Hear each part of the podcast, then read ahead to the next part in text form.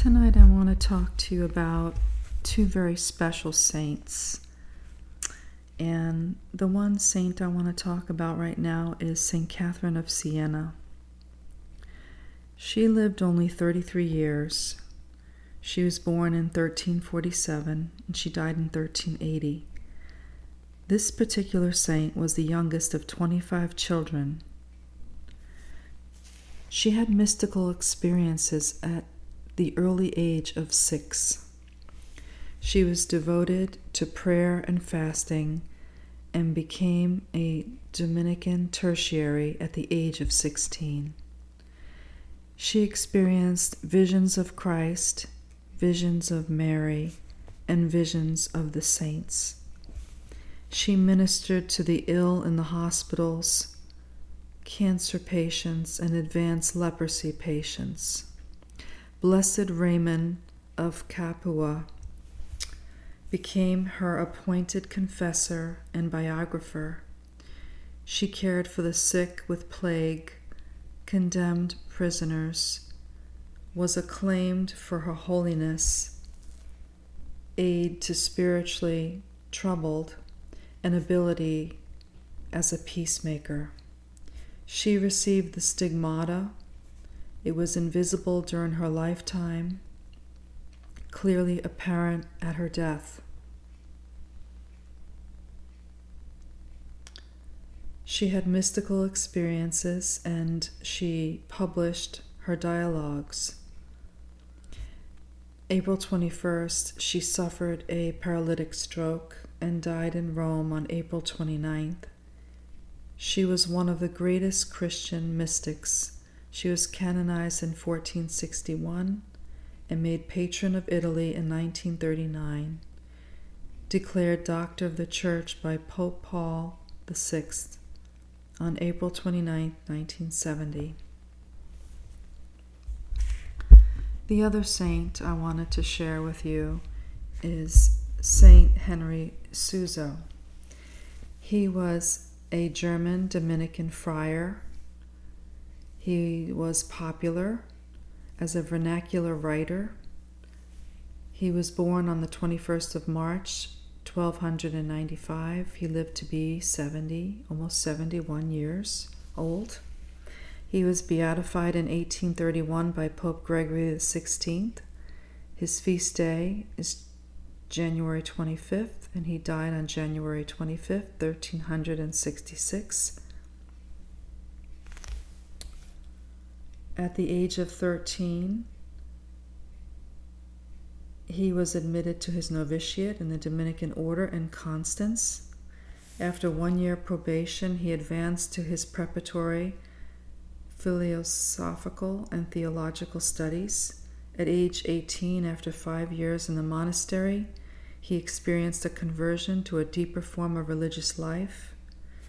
Through the intervention of divine wisdom, he is identified with divine eternal wisdom, made man in Christ, dominated his thoughts, and controlled his actions.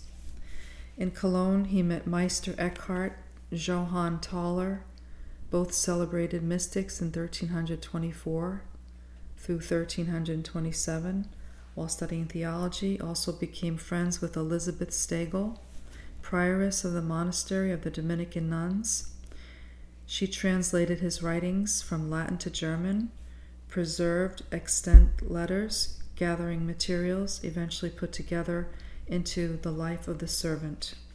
Suso subjected himself to extreme forms of mortification.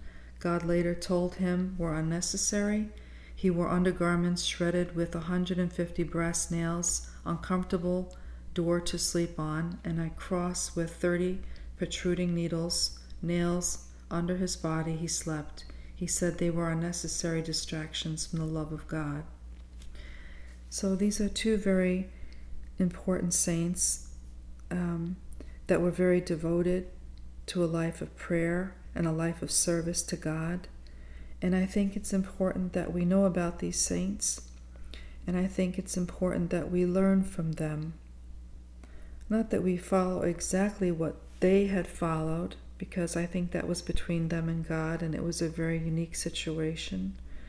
but we can build upon our lives and be more prayerful and offering more service to our brothers and sisters that are in our lives.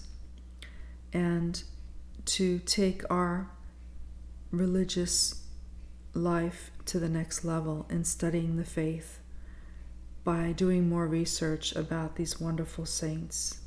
I think there's a lot to be said about them and the life that they've led to inspire us to live a most fruitful life, a most meaningful life. And it's an honor to be able to share them with you tonight.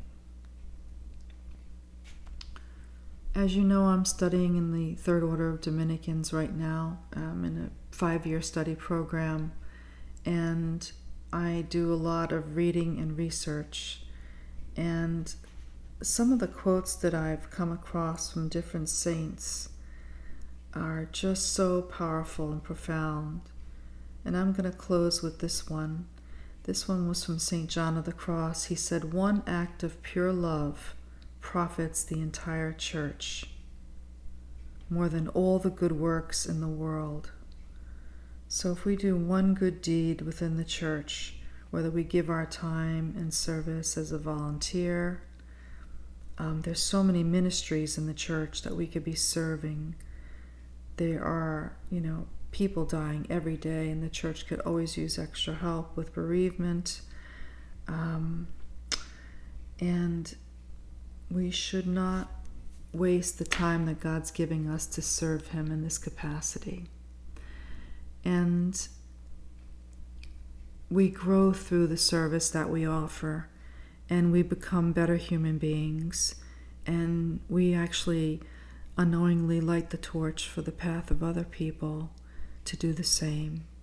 So I encourage you to a life of service for the Lord and don't miss this opportunity to serve Him and be your best self for Christ. Amen.